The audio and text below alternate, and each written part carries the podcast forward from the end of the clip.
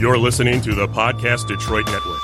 Visit www.podcastdetroit.com for more information. You know, they say that romance in gaming is rough. That the dice are the only thing that talks. But every time I sit down at the table and talk to that special NPC, I. I just get that feeling, that connection, that romance. So tonight, Sarah and Rob are going to open the book. That book on romance. So sit close, light the fire, and listen well. And welcome to this edition of the Storyteller Conclave. After Dark. Hello, friends. Welcome to episode 41 of Storyteller Conclave. This is a show all about helping you run the best role playing game that you can. Whether you're a new storyteller or dungeon master learning the craft, or an experienced storyteller looking to take your game to the next level, I am Sarah. I'm Rob. Hi, Rob. Hey. we had to give you guys a little bit of something for that one. So yes, today we are going to talk about romance. Um, but I, I kind of want to open with a little bit of a disclaimer because there's a lot of pieces that we're going to be going over tonight, but I, and I, I kind of actually am pulling this disclaimer from uh, one of the sites that I will be listing out uh, in some links later. Um, but we are going to be talking about a the intellectual dance that is romance. We are not recommending, um, as our own opinions, that there should be any sexual relations that are included um, or deserving any kind of show in a game session. Um, I, I, and I particularly don't think anyone should ever have their own fantasies brought up in at any tabletop Yeah, game it, session. it with, gets weird real quick. so j- just straight up disclaimer: we are not going to be discussing that. That is not where the direction of this, This show is is, about going to matters go. of the heart, not matters of the pants. And and we're gonna break it down in a couple different ways. Um, to to kind of it because really there's two aspects to this, but just be clear. We're talking about the intellectual kind. We're talking about where it fades to black and horses are riding off into the sunset, kind of a thing on a beach. You know, that's Mhm. that's as far as it goes. So, that being said, here we go. Romance. now this one's a little bit of your baby here. So, it is. It is. uh, Um, we've I've danced with this in a couple of my games.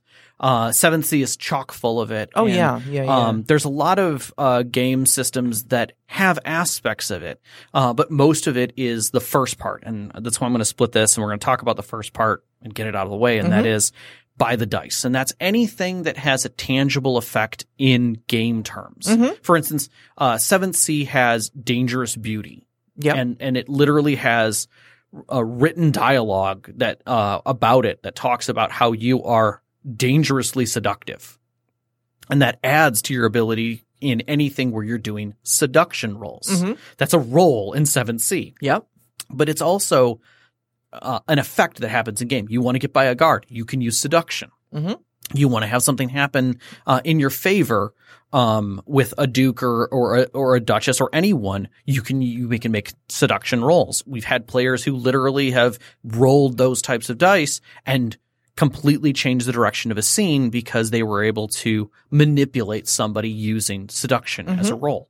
Um, and so that's really where those kind of things where you're, uh, even in, I would say in, uh, uh, D&D fifth edition, um, using charm, uh, in a seductive way is still a skill based role. You're still acting.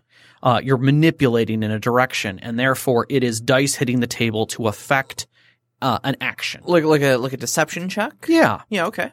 Or intimidation. Yeah. Not a strength based intimidation. But a, but a but a, a definitely charisma like I am. I am way too hot for you and out of your league sort of right step off i mean it's it's the whole like i'm looking at somebody across Mm-hmm. the bar and they start walking toward me i roll intimidation so that that guy literally looks back at his drink and ignores me because i am way over a 10 for him Uh-huh. you know that kind of a thing you know and that's again by the dice and i think that there's a place for that in almost every game system and i think it can be role played very lightly and very comically in some ways, Mhm. um, but also with a lot of uh, a, a lot of the same vigor that um, we we flourish our attacks Sure, and things sure. like that. Because again, we're affecting the scene and we're saying what we're doing in a small term uh, and rolling some dice to see if it works. We were we were talking earlier about my character using this very move um, all the time in your 7C game of uh, you know walking up all seductively, showing a little uh, little skin, and getting in close enough to Yeah. the un- the unwitting guard to Yep. pull a gun on him, and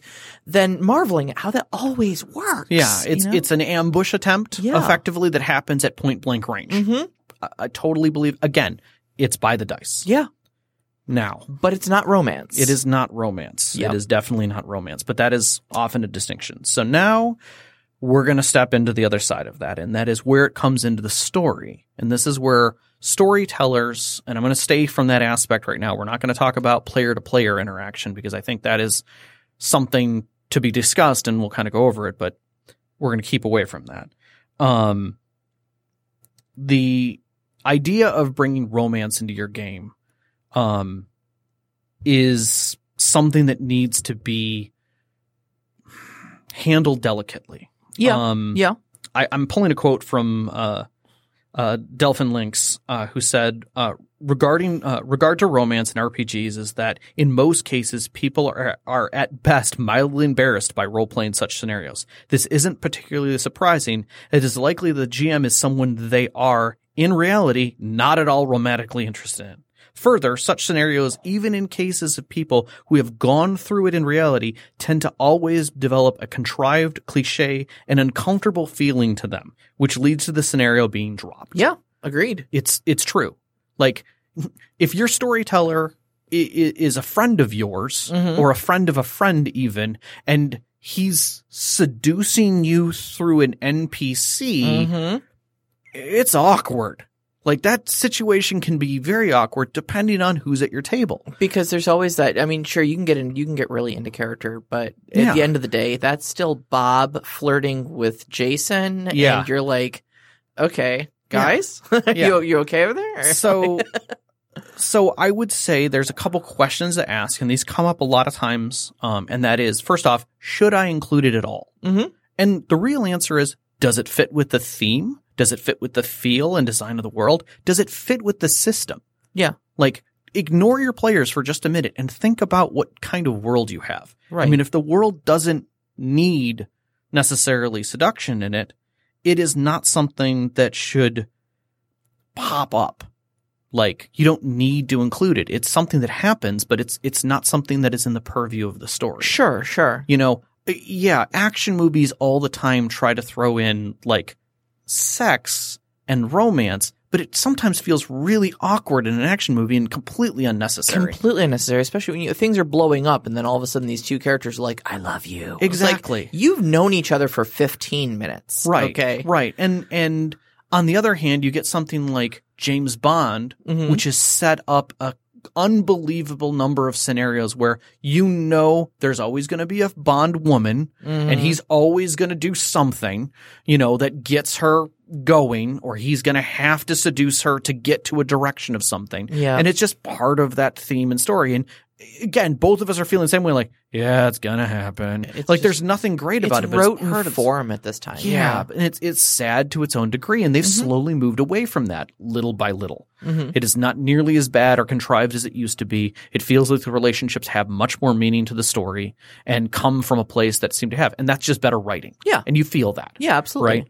Um, so should you include it? I think then steps into will your players participate, or is this going to make everybody just uncomfortable? Right. And that's that's really the big clincher right there because whether or not you think it fits or whether you should put it in as part of your story means utterly nothing if your players are not into it, you know. And there's um something you were also mentioning too earlier about the uh um the awkwardness of uh you know having your in-game relationships when you may have objections from people out of game. You know, like Oh yeah, if your wife, you know, is at the table, yeah, or maybe if she's not even at the table, yeah. she just doesn't like the fact that your character has a girlfriend and that you're going to be role playing a romantic attachment, you know, yeah, whether it's a fictional character or not, yeah. Like you wrote into you know you wrote into the story with the, the with the the GM that your character has a love interest Mm-hmm. who's you know maybe working for the villainess, you know, or the villain, and that's a love interest that the that the narrator now or storyteller now has to bring in. Mm-hmm. That's awkward as hell. Yeah. Like sorry, like you. You, you've got other people at the table. That's just weird. So sometimes it's it. You, you just need to make sure you ha- well, regardless, you have to communicate with your group and lay out Right. the groundwork. Right. Now, if you have an established group who are comfortable with this Mhm. and you you're I'm going to use the term adult Mm-hmm. uh, enough or mature enough to be able to move past that it is something corny or cliche. What are some reasons uh, why would you have relationships with NPCs? Now, the first thing that we thought of when we when we talk about this is situations like in the case of Seventh Sea where you have star-crossed. It's an actual defined flaw in the game, and that is that you constantly are falling in love or being in relationships Mhm. that don't work out. You know, whether the person that you uh, the person that you're with ends up being a scoundrel and doing something terrible in the story, or the person that you're with ends up getting captured, or any number of reasons it has to it relates to it as a flaw to you, a character flaw. Isn't that what I had in the first half of your campaign Yeah, you did. Yeah. Yeah. Okay. And so it, it, it, it was a flaw. Madeline and Helmut. Yes. so Yep. but it's a flaw. And that is something that we Mhm. think about is like anytime we have a relationship in, in all the stories we watch Mhm. and everything that we read, it becomes a liability. Yep. So let me let me give that example then. Yeah. Uh, so my character had that in the in the, the first first part of his seven C game. Um, that kind of took place. Uh, uh we were like what uh, the, the the characters were like fourteen years old or something. Like Yes. That. Like yes. It was very young. um, but uh, Helmut was uh, my uh, character's uh, young puppy love interest that um, sort of became a uh, a rival to me. Um, we were those we were that couple who constantly uh, uh, had professional differences, even Yes. if we did have romantic entanglements. Yes. and uh, so uh, yeah, we we fought tooth and nail on a business level. right. So when when characters write things like that into their backgrounds, hmm I think that does give the storyteller access to cause liability. Mhm. Okay, for their player or for their character, cause a weight because again, there's a cost that's associated with that, but it's not an active cost in the game. It's a resource, Mhm. and so I think that that's something that they are aware of. No different than if they said, "Hey, you know, uh, I, I I'm a shop owner." Great, Mm-hmm. you have a shop you have to maintain. That shop could get robbed. That shop could have any number of things happen to it. Yep. Um, but the benefits of that background give you something. Mhm. So now we're going to be talking about actual in-game in-story events. Yep.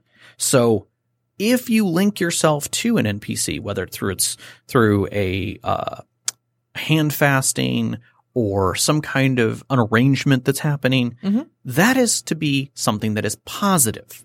And that I think should be reinforced. Yeah. It, it is going to give you a direct benefit, and I don't think it should have negative costs associated with it Yeah, because you're you're playing into the story. Technolich brings up the uh, the the true love merit Again, in uh, in World yep. of Darkness, and uh, yeah, I mean he put he put it in giant air quotes or, or giant quotes too, like be, because that's how I, we. I mean, every Yep. I think it's universal. I Yep. pr- I pretty much think it's universal because like I did not you know know Technolich twenty years ago when I was you know first playing World of Darkness for the for you know for, uh, for Right. real big for the first time there, Right. and even then we would joke about you know the true love flaw Yeah. It's like a five point merit that's supposed to give you a bank of well of willpower that you can you know you Mhm. you have true love in your life which is such a cool thing in this in this world No. of darkness and you know so you can tap into that for extra willpower when you know you're trying to save your loved one or something Yep. like that but no instantly it just gives the storyteller someone to kidnap someone I think to that's wrong. Yeah It's a merit and should be carried as a merit. And because of that, it should give you other benefits. And these are just some of the ones that I literally found very supportive online. And I Mhm. will give you guys some of these. For instance, whenever you're married, whenever you're connected with somebody, you're connected with a community attached to them, Mhm. whether it's their family, whether it's the guilds they're involved with, because that connection carries weight. yeah Like, I'm sorry, as much as I, and I don't hate my family in any way, but as much as anybody says like, "Oh, my dad called me, I have to go over and mow his lawn," you're gonna go mow his lawn. Yeah. He's connected to you. He's family. It's just the way things go, Mhm. right? You, you may begrudge it, and likewise, if my sister calls me and tells me that my brother-in-law needs me for something, I may not like him. I do. He's a really cool guy, but if I had a problem with him, I would still do it because of my sister. I'm besides, you've been summoned for a side quest, and think of the XP. Correct. So so that's where it's that's where you have to understand that the family and community definitely will give you a benefit because a duke will still even if that duke hates you and the things that you stand for because you're betrothed to his daughter he's going to bend. Mm-hmm. like he's going to because you're connected to him. He has he has no choice you know? There there's a piece to that. So that's why it's a merit when it happens in game in my eyes. If you're making an active move to it where it's not you're not doing something subversive in the story you're Yeah. literally making a connection with something that is attached to the story on the side um secondly those npcs have specialized knowledge and resource they're not just a dumb object floating out there that doesn't do anything like yeah, if you get connected and she's a librarian, great. Now you have access to a library.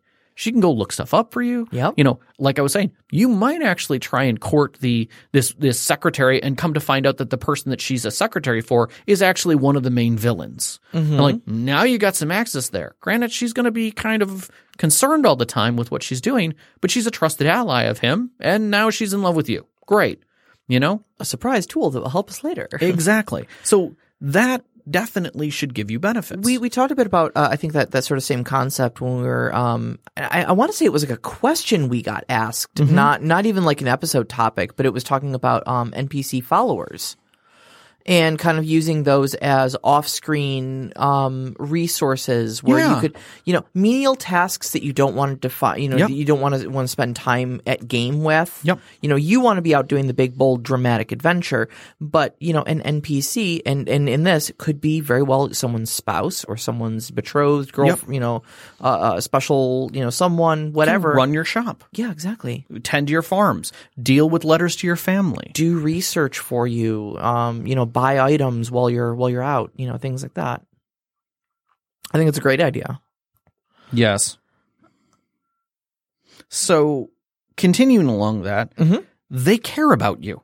yes Like you go and get captured or are in a, you know, maybe you're stuck in a situation, they're going to come find you. this one i love Th- this makes sense. I absolutely love the idea of this, of just thinking like you know the, the whole group has been captured by the villain, Sure. and they're locked away in some stinky dungeon somewhere, Yep. and they're all planning their escape, and like every escape attempt just seems bleak Mm-hmm. and hopeless, and they're drawing the short straw as to who's going to sacrifice themselves, Right, You know, right. because one of them has to die to be able to get get out of here, or Right, something right, like right. that. And then all of a sudden, like you hear a thud and an oof and a clatter of armor, and then down the hall comes creeping John's wife Yeah. with with a sword and some ill-fitting ramshackle armor, going, "John, are you in here?" Exactly. like?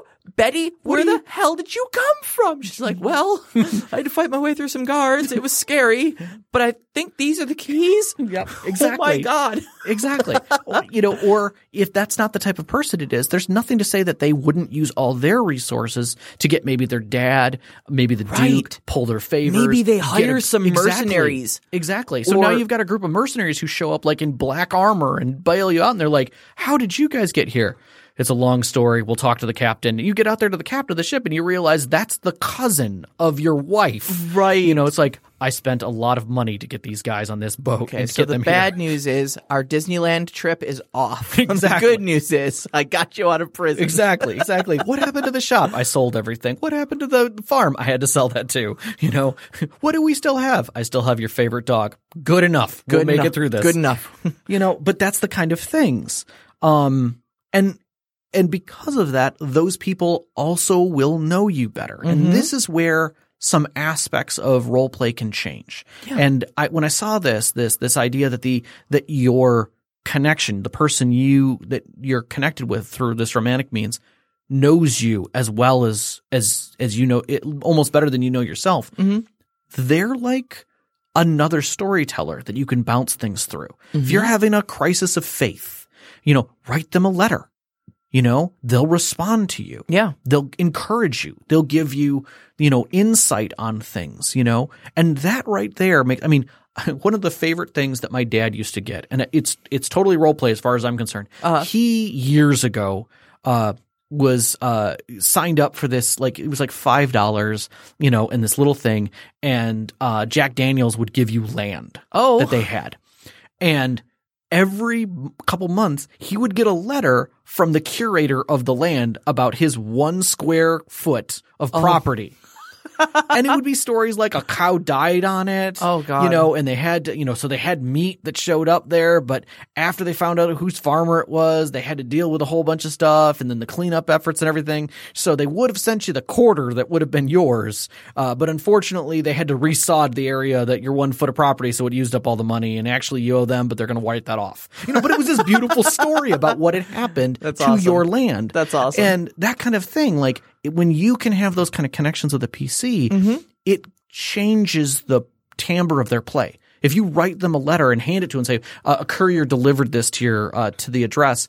uh, that you know wherever you guys have been staying," and they open up the letter and it's a letter from their loved one, and Mm-hmm. It talks about home and it talks about things that are going on and maybe a little bit of plot information that they had asked about, you know, and then you know leaves it open for them to write back Yeah. you know it's those kinds of of things that make those scenarios feel real. That's kind of like what I was doing with the uh, with the with the Mages Guild NPCs in uh, in in my own game. You know, where I had uh, uh, one of my characters ro- expressed some romantic interest in an NPC, uh, and so uh, I you know scrabbled together a little love triangle where there was another character vying for his attention, but then there was another character vying for her attention, and so you know, it, it kind of got things a little mixed up, and and it wasn't ever a major plot or anything like that. It's not a it's not a huge thing that consumes a lot of time at the table, but it does make those NPCs seem a lot more alive when you know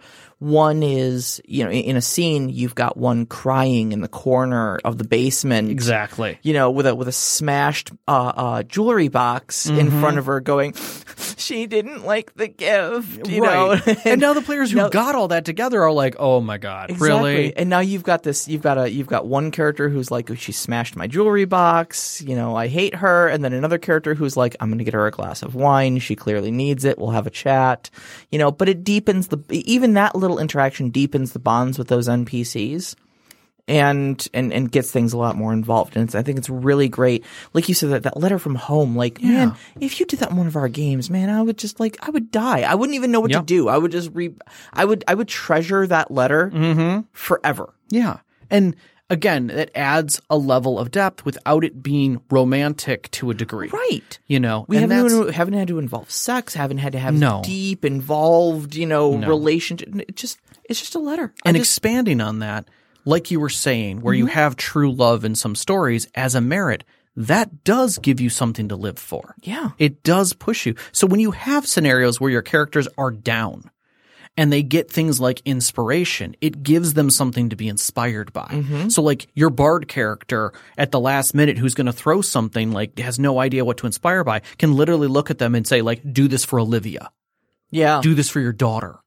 And suddenly, like, now that person has inspiration and a reason to be inspired Mm-hmm. and to move through the scene. And as a storyteller, you're excited for that. You're wanting to watch that scene progress in that direction. You know, if you have a player like in 7C who, you know, wants to spend a drama die to ignore something that just had them, Mm-hmm. and granted, taking the wounds from it, but they want to ignore the other effects from it.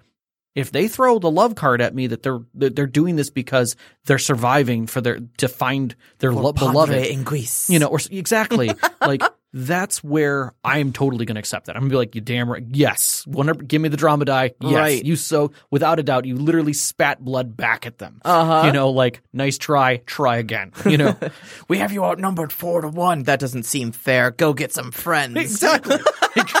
Those kinds of things are, are, are, are those moments. And that's where you, where you, uh, you throw those moments of romance into the story. Technolich know. adds in, of course, death cannot stop true love. Of course it can't. All it can do is delay it for a little bit. That's right. That's right. And it's that's the beauty of what romance Mm-hmm. can do in your stories. So But but please, but please, and I'm begging all of you in explicit terms. We're not even going to dance around it. Storytellers, if someone has a true love, loved one like that, let them have it. Yeah. Please Don't don't punish them don't for it. punish them for a merit. Don't punish them for a merit. Now, how do you do it? This is where things start to get into place. So number Okay. one, Let's talk turkey. tell your players you're doing it. Don't bring it in. Uh, it- it's you have to be upfront. Do not say that it's going to be an exploitable weakness. That you're not going to do that. Like literally, just just put it on the table that hey, if you're going to have a relationship with one of the NPCs, and we've already established that, great. It's going to be a positive thing. It's going to be challenging enough to get into that situation, mm-hmm. you know. And I'm not going to be involving dice. This is pure role play. Like Yeah. what you do with them as far as bartering or anything like that, sure. But if you're going to role play a romance with them and move in that direction and buy gifts or, you know, take them on dates or whatever like that to have those scenarios, it's going to be role play and it's going to become a benefit because you're investing the time to make that happen. I am mm-hmm. not going to pull that rug out from underneath you. There things will happen that will be affecting them. You know, if the war comes through the town, the war comes through the town, but I'm not going to murder their character. You're going to find Right. them dirty from the fires and helping people out and being supportive, but they're not going to be dead because you mm-hmm. don't do that to a supporting actor. right. Well, that that and, and just just the idea that they could be in danger should be enough of a driving force if the ro- if the romantic bond is strong enough. You know, Exactly. Like, oh God, we have to go back and save that village. It's in the path of the war. Correct. And and it shouldn't matter. You, you, the player shouldn't immediately go like, "Well, do they have powers?" No, they're a person. Mm-hmm. You're you're. I mean, granted, there are some worlds where they're going to be different. Sure. You know, depends on the game setting, but they're going to be a mediocre NPC as far as all terms and conditions are. Mm-hmm. They're not going to suddenly sprout wings and become a, a goddess at any point in the game. You're not going to pull them directly into plot. you know, How am I even dating her then? I know, I know. Well, that again, if you're doing it for that reason, you're doing it for the wrong reasons. So this is where you then can step into how do you make an NPC work, and this is where you can kind of sprinkle hooks out there so that each one of your NPCs that have the possibility have one of these things, you know, or or sometimes multiple. They could just be single. That's it. Simple as that. Like that's the easiest way to to set up a romantic hook. It just Eligible happens. bachelor slash bachelorette. Right. Um, they could be some well-defined social group. You know, maybe those are expected to marry within that group. You know, uh, unless it's like a, a a modernistic setting where it's you know it's whoever can get it. But I mean, if your character's a noble and that character's a noble and you're both unwed, mm, that kind of puts you guys in a certain bracket. You know, likewise, you're a merchant. That person's part of a different merchant class. It would be a wealthy thing for both families to get together. Another good reason for it. You know, so those kind of situations definitely set themselves into those types of events. Potentially attractive. It doesn't mean that they're overpoweringly, you know, attractive or something else, but it could be something a personality quirk that is attractive. Sure. Directs the character to them. Maybe your character is very interested in jewelry and gems, and this person is a gem crafter. And they specialize in making rings and necklaces, and all of their stuff, all their adornments are gorgeous all the time. You know, You're interested in arcane secrets? They open portals to oblivion. that could be a thing. um, they could be really good at some thing that happens in life. Uh-huh. Maybe they're socially adept. Maybe they're really strong. You know, maybe they're very intelligent. Uh, maybe they're emotionally intelligent, which is sometimes kind of hard to find in the world. Girls only like guys that got skills. Yep. You know, Nunchuck skills, sword skills, bow staff skills. yeah, yeah. I'm, I'm hearing you. They also chick stick scars. Go figure. Right, right. Um, but you know, maybe they're just really well connected, and that that is something that attracts your character. Like, hey, I'm a bard. You know, you know everybody in town. This sounds like a really great way for me as a musician to suddenly, you know, now have connections everywhere. You know, and those kind of things. Um, so as we as you step through these, think about other areas. Like for instance, they could be really bad at something. Like really bad at it. Like m- maybe they're bad at social cues or they are frail. And those kind of things can definitely lead to your character being endeared to them and taking care of them. Mm-hmm. You know, a lot of times people will uh, draw themselves to people who need support. Your character is a caregiver character. They you see them as somebody who needs care, and you and that becomes a relationship that grows from there. A lot of time, it is an injured person that in stories that gets connected to the person who's giving them care. Right, but everybody loves that sort of lovable idiot, though. You know, That's true. Like it's sort you know sort of adorable that you know they trip over their own feet. Oh, he's so cute. You know, Yeah. You know, and then there's always the people who are just terrible at something. yeah, you know, and you, you just feel for them, mm-hmm. you know, and now you're connected with them and you, you, you end up having a relationship. Now, again, that relationship spectrum is quite large. It doesn't immediately have to go from zero to, you know, getting it on, you know, and having five kids. Oh yeah. So Yeah, yeah, keep in yeah. mind that romance is a spectrum. It is it is not just a beginning and an instant end, nor it does it have to grow. So when you're working with your players, understand that romance can be fleeting. It can be quick. Um, it can be just something that happens town to town.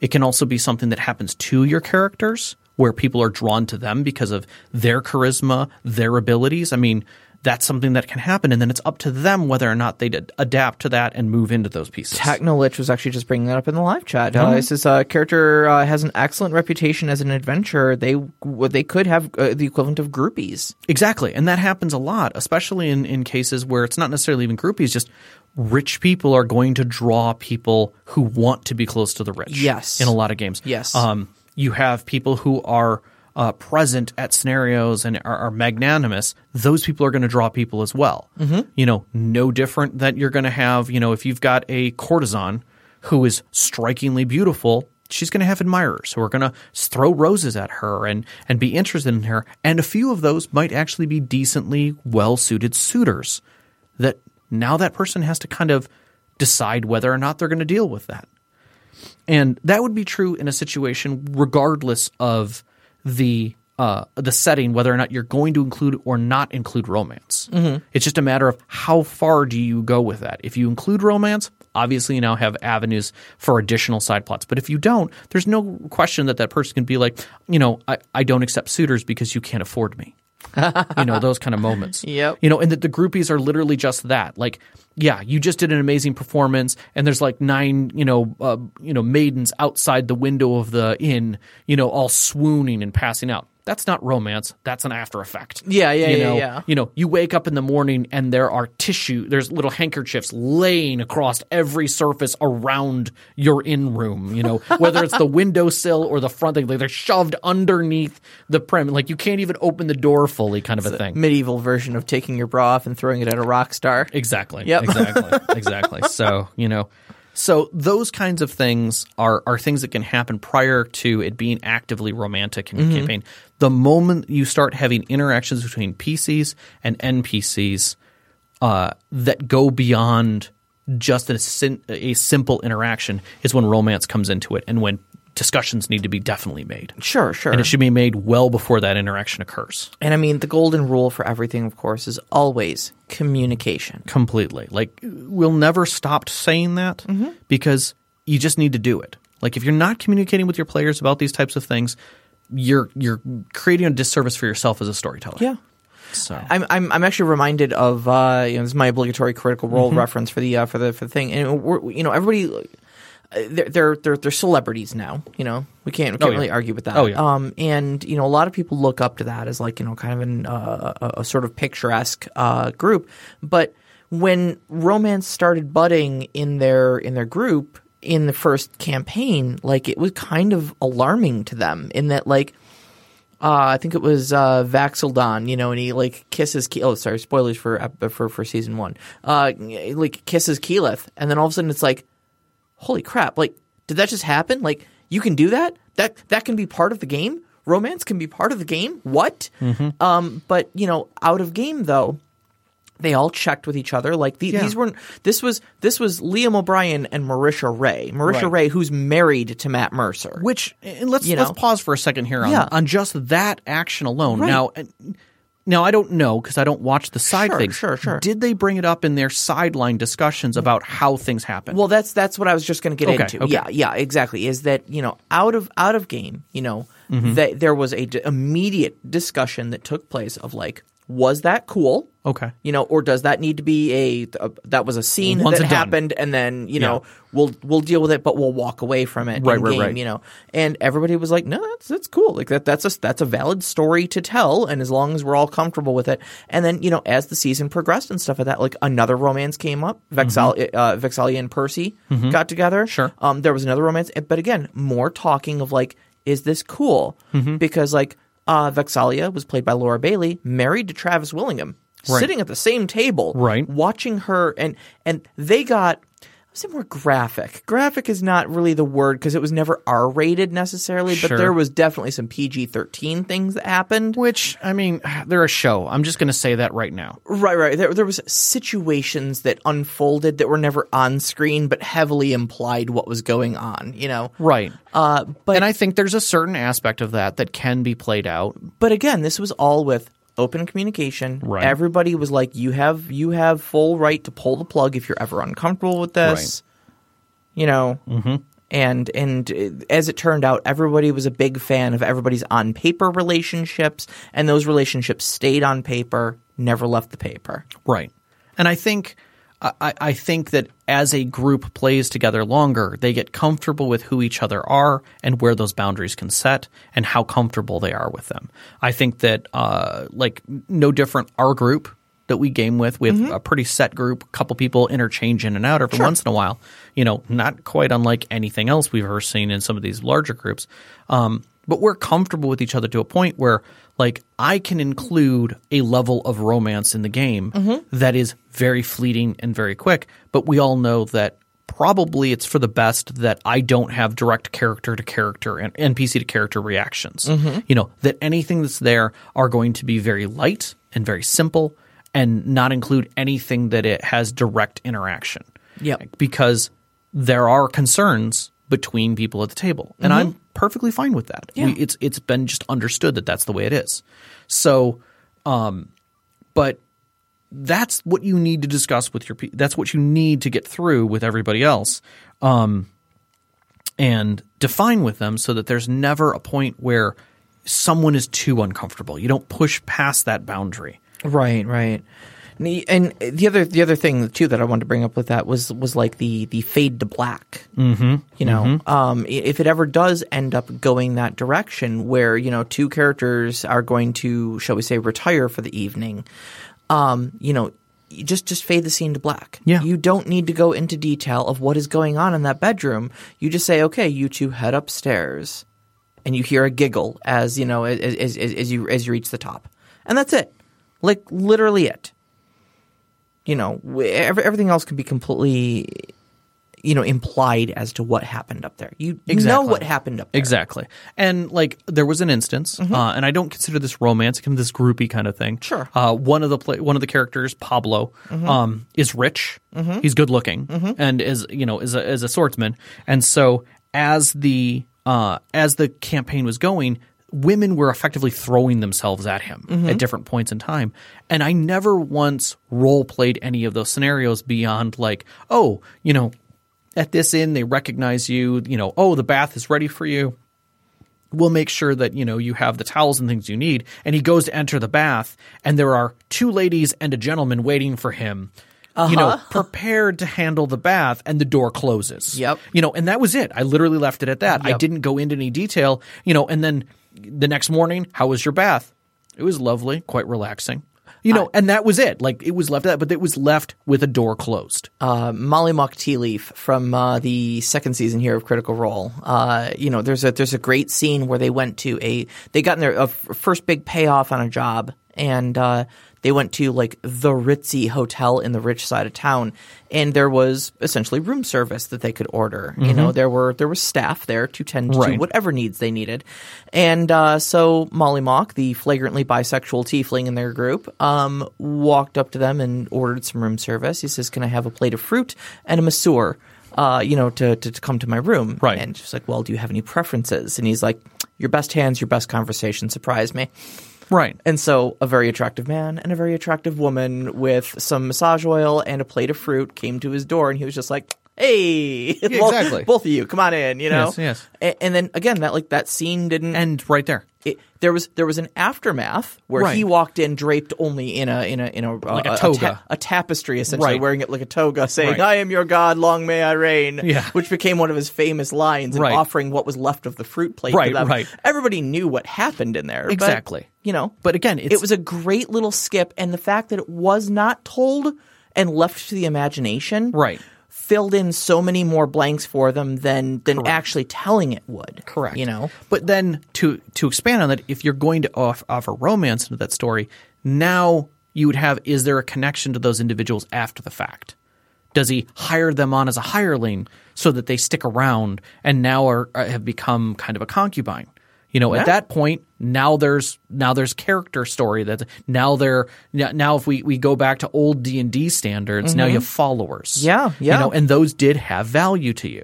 You there's know? places you can go with it right So I would I, I, I always want to go with the couple of rules I'm gonna say. Number one, decide whether or not it's good for the game setting. Does Mm-hmm. it fit your world? Does it fit your setting? Does it make sense to your plot and story to add this in? If you're doing an open world where lots of things are changing, like maybe really the plot isn't wrapped around a specific individual, they're all in Waterdeep. And it's things that are happening in Waterdeep. Sure, romances make sense in something like that. Because again, it's very open, things are going to change. You're going to have little plot interactions, but really, they're not leaving Waterdeep. And if yeah, exactly. And if you've got a solid foundation like that, then you've got time to put down roots, and that's the big thing, you know. But Yeah. if you're globetrotting across the across the countryside and the entire Sword Coast is your playpen, uh, maybe you know, maybe maybe what maybe you've got someone in Waterdeep to come home to every so and then. Exactly. Maybe they can take care of your holdings. Maybe that's a, a sort Right. of thing. Or maybe there's something going on where you've got someone in Waterdeep and someone in Neverwinter. Exactly. You know. and that's and and I think that adds a different layer to uh, to the story. So if you feel that maybe your char- one of your characters really is interested in doing this, Mm-hmm. that he's just like, hey, this character is kind of uh, you know a skip who goes and picks up women at every single port of call. you Cad. know. That's the word I was there you go. Yes, a cad. cad. That is perfect.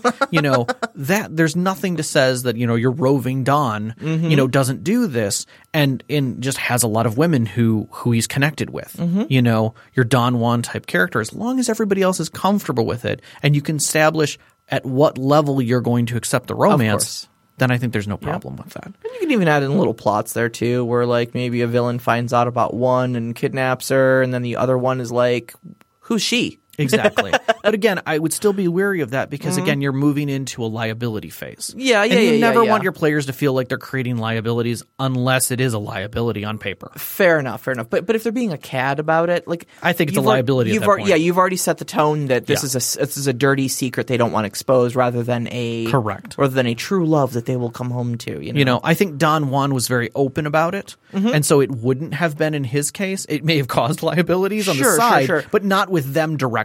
It's it reminds me of a uh, of a great quote from uh, one of my favorite movies, The Long Kiss Goodnight. Mm-hmm. Samuel Jackson says, "I make it my my policy always to be frank and earnest with women. On the East Coast, I'm frank, and on the West Coast, I'm earnest." Well, there you go. So he knows his problems. So, in short, I think romance is something that can be brought into game. It can be scaled very well, but I think the the biggest thing you can do is be open and honest about it. And when things do come up, that you're very clear with mm-hmm. your players and you're very clear with the definitions of how far you're willing to go. And don't go too far. I mean, there's a time and a place for that, and that's not at the table with six other friends sitting around that you've known for 20 years. exactly. So, all right. Did I Any exhaust that to death? We we well, know if we exhausted. I will throw it's- some links out there because I did find some amazing articles on this Yeah. that I hope if you're thinking about doing this, read these articles. They're very, very good. Mm-hmm. Uh, wonderful people wrote some wonderful stuff, but I would love to get into some questions. The uh, yeah, the, the great news is we're doing great on time, so Yeah. uh, we got plenty of time for questions. Let's do this You wanna you wanna grab the first one, or you want me to? Go ahead. All right, so let's just start right off at the top of the list here. Sure. Technolich.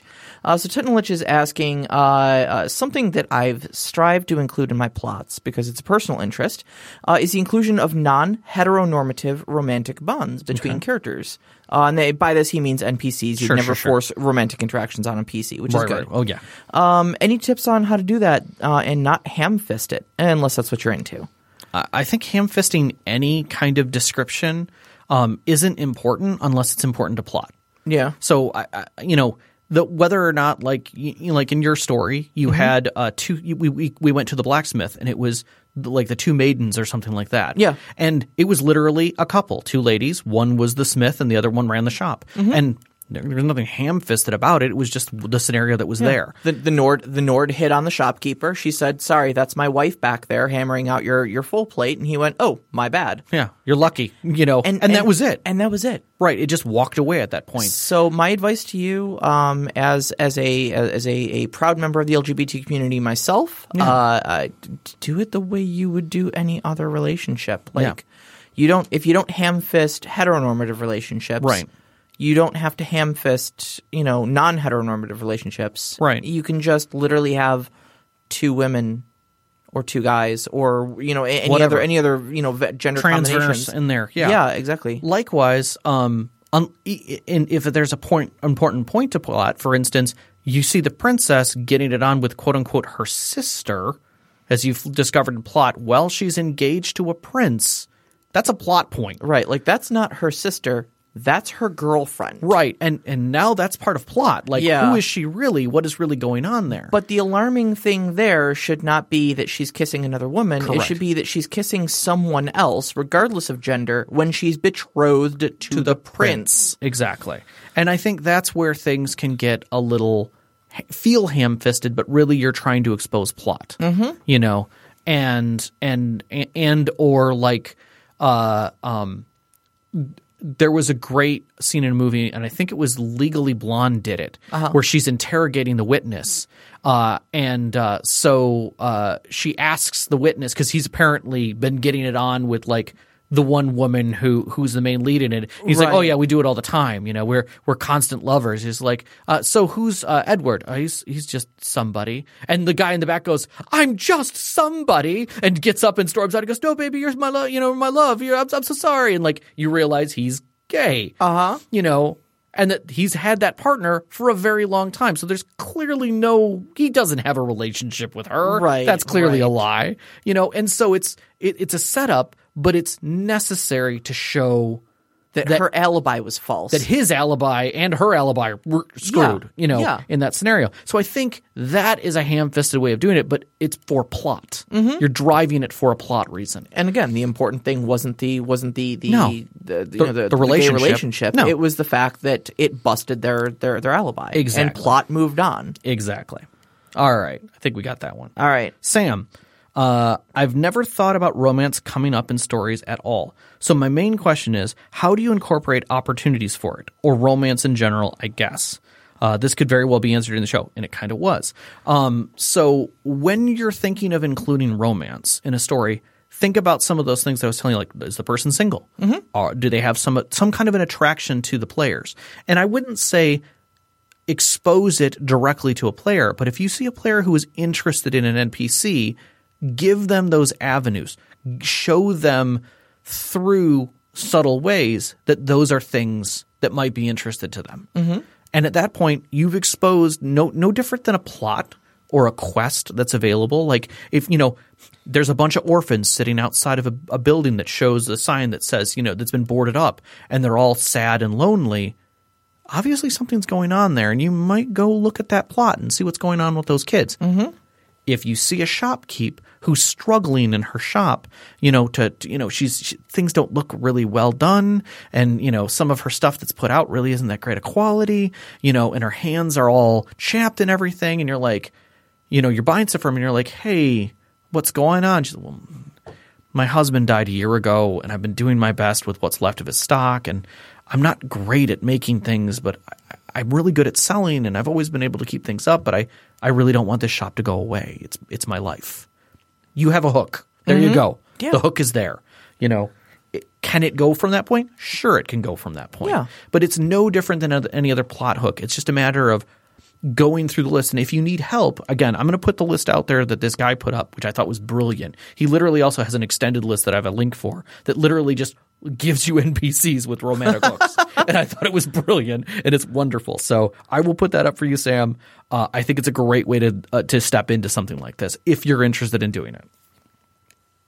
You got anything you want to add to that one? Uh, not really. No. Um, the the only the only thing I, I think I, I might be able to add um is uh, know know your table. Yeah. Um, and so you know you don't want to drop romantic plot hooks in in front of someone that you know is just not going to be interested in a romantic plot. Right. You know.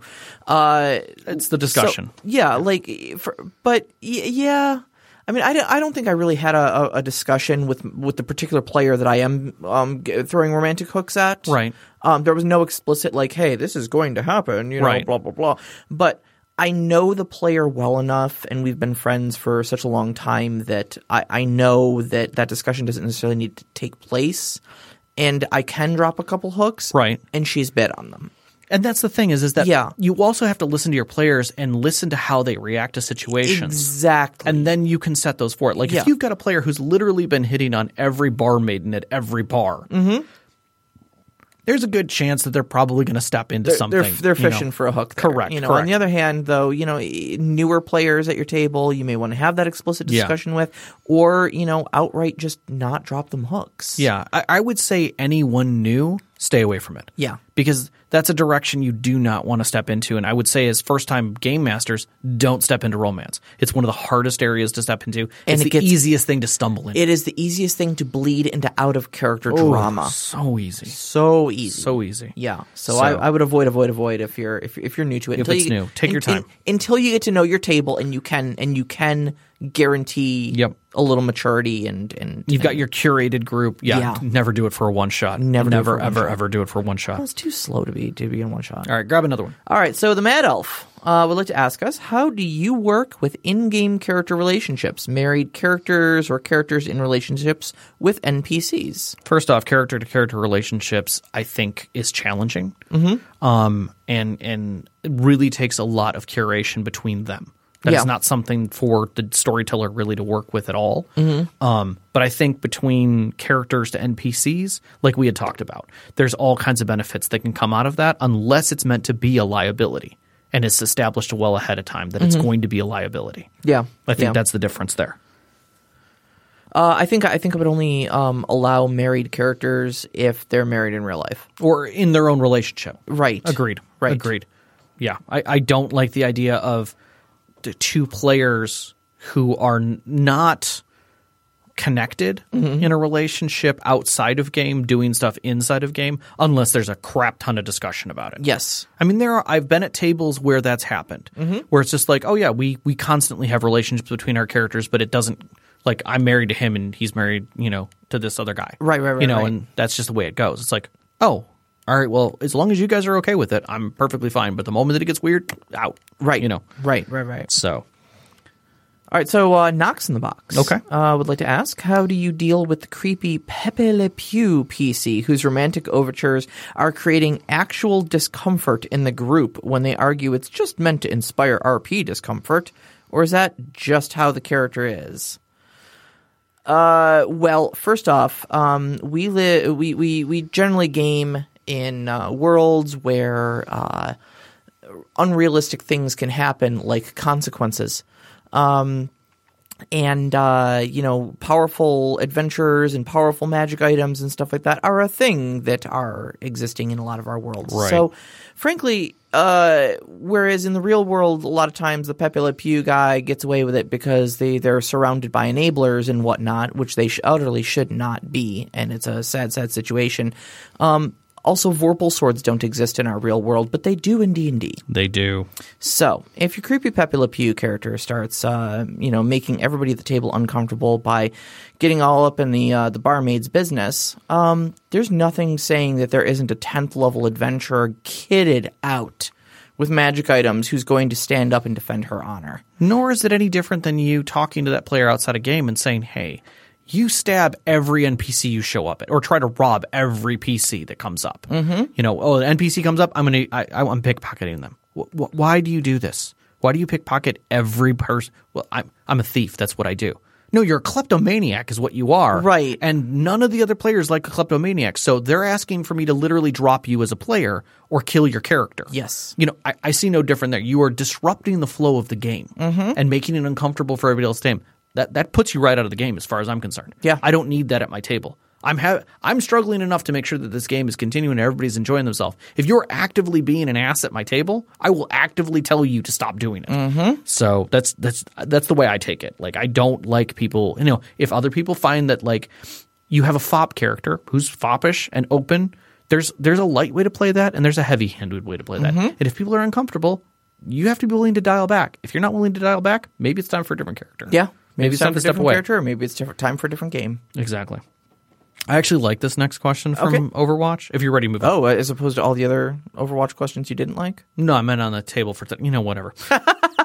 Do you feel the main NPC could pass a Voight-Kampff test? Now, if you're not familiar with that term, Yeah, I had to have this one explained to me. uh, if you've seen Blade Runner, it's the machine that they're using to test whether or not uh, you're basically human or not. Um, uh, what about supporting rosters, merchants, street urchins, and the like? Do you think the players would recognize this? And I think my my my take on his question is: Are they real? do you feel that your characters are real meaning if they're if if you were to ask that npc a challenging question about that's personal and designed to drive emotion would they have an appropriate emotional response you know you tell them that you know uh, you know imagine you're talking you, you, you know world changes the merchant sitting in a white room in a chair in front of a god and he goes you're walking across the desert there's a turtle in front of you. He's laying on his back. The sun's beating in his chest. If you don't flip him over, he's going to die. Like, how do they react to that? Like, if they're a machine, they'll just be like, I flip it over. Mm-hmm. You know, no emotion, no feeling. That's just what they're going to do. And I think in that regard, we're saying, you know, are these uh, are these NPCs real enough to be like, oh my god, that's horrific, you know, or I I, can't find myself in there. Yeah, god damn it, the turtle reference. The turtle reference. You just gave. I did it. Just I gave them it. everything they wanted. Jesus, everything how- they wanted. how does and the this chat, happen? the chat goes wild. How does this happen? Every we, don't even get an air horn. It's true. It's true. so, so their question really is: um, Would they have an appropriate response? Would they have an emotional response? Would they Yeah. feel real? And I think that does kind of lend to the romance aspect. You know, if a rich you know, a wealthy, well-to-do noble comes wandering into a, a, a nice merchant's home who has daughters. Mm-hmm. He may try and hook one of them up with him in some mm-hmm. way because that's a huge thing. Like that's something that could possibly happen. And that's I mean, you look at video games, that does not happen. Like if my character walks in and I have literally a million credits and my reputation is through the roof, yeah, I might get a little better prices out of him, but he ain't hitting on me and telling me his daughter's hot. Yeah. You know, that's that's literally the failure of those systems, and you know that. But in reality, yeah, that probably would happen. Like, I'm sorry, you have some rich dude come busting in your house, you know, comes and busting your area, you might swoon a little bit. Uh-huh. You know, and that's what we're talking about. So I think you can have your players recognize those kind of moments and see what it means to them. I, I think too, um, though, like I don't know how I want to phrase this, but basically, I, I think you need to kind of forgive yourself for not having NPCs with that level of depth. Because Oh, it- I agree. It takes a lot of energy, and it takes a lot of, uh, you know, to like.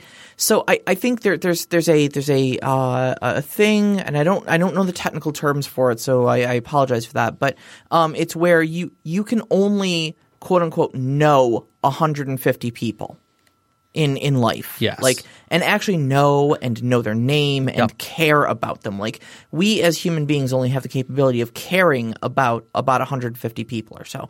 After that, people start to fall off. Yeah. People start to you just you just don't register their names. You just don't re- register emotional responses for them. And if someone does come into that circle, y- you know you almost have to om- start omitting people. Yeah, you know? And it's just it's just something about how our brains work. Yep, Um, it's totally. not it's you know it's it's not a it's not a social commentary. It's literally just our brain's capacity to process people. Right. And so I think the same thing kind of happens as storytellers with your NPCs. you know? 100% I your, agree. Your core NPCs, your main people in town, the the, the people that they work with, the, the important nobles or important mages, guild Yep. members or whatever, those are all going to be your like you're going to care about their emotional responses to things. Yes. And you're going to give thought to what their responses might be, what their motivations are, what their passions Right. are, their prejudices are and stuff like that. And so those are the characters that will Yep. pass your Voight-Kampff test. Yep. But like rando shopkeeper that you just asked me what his name was, and I looked down on a random list that I had scrolled down and said, "Oh, uh, this is Luke." Yeah. Uh, and Luke says, "Hi, uh, were you looking to buy a saddle today?" Right. Oh, and I put Sneezy next to him because I do the Seven Dwarves thing. Yep. And so he sneezes and says, "Oh, I must be allergic to the poppies." Yep. All right. I don't care about him. You know. I agree. I agree. And unfortunately, we're getting our one minute timer, so we got to wrap yep, this yep, up. yep, yep, yep. All right, so you can find us on Twitter at st underscore conclave, on Instagram also at st underscore conclave, and on Discord. You can find the link anywhere on our Twitter feed and in the description of every podcast episode. We'd also like to thank our Patreon members, Knox and Sam, especially. Thank you so much. Big ever, ever out. so much. We love you. We love all of our Patreon listeners, every single one of them. Tonight's music you're hearing is right now is White Feathers of a Little Angel by, and I kid you not, it's Ish 10 Ow Yao 1RO. That's literally it. Uh, the intro music that you heard briefly was uh, I Saw You Last Night by Madison Avenue. Both are available on freemusicarchive.org. You really can't keep that voice up. I for can't, I can you? can't. We record every week at Podcast Detroit. You can find them online at podcastdetroit.com, on Twitter at Podcast Detroit, and a big shout out to our beautiful engineer, Caitlin. Oh, yeah. Yeah. We want to give a big shout out to our families, Vicky and Sean. We love you. We do love you. All of our friends who've gamed with us over the years, and every last one of our listeners.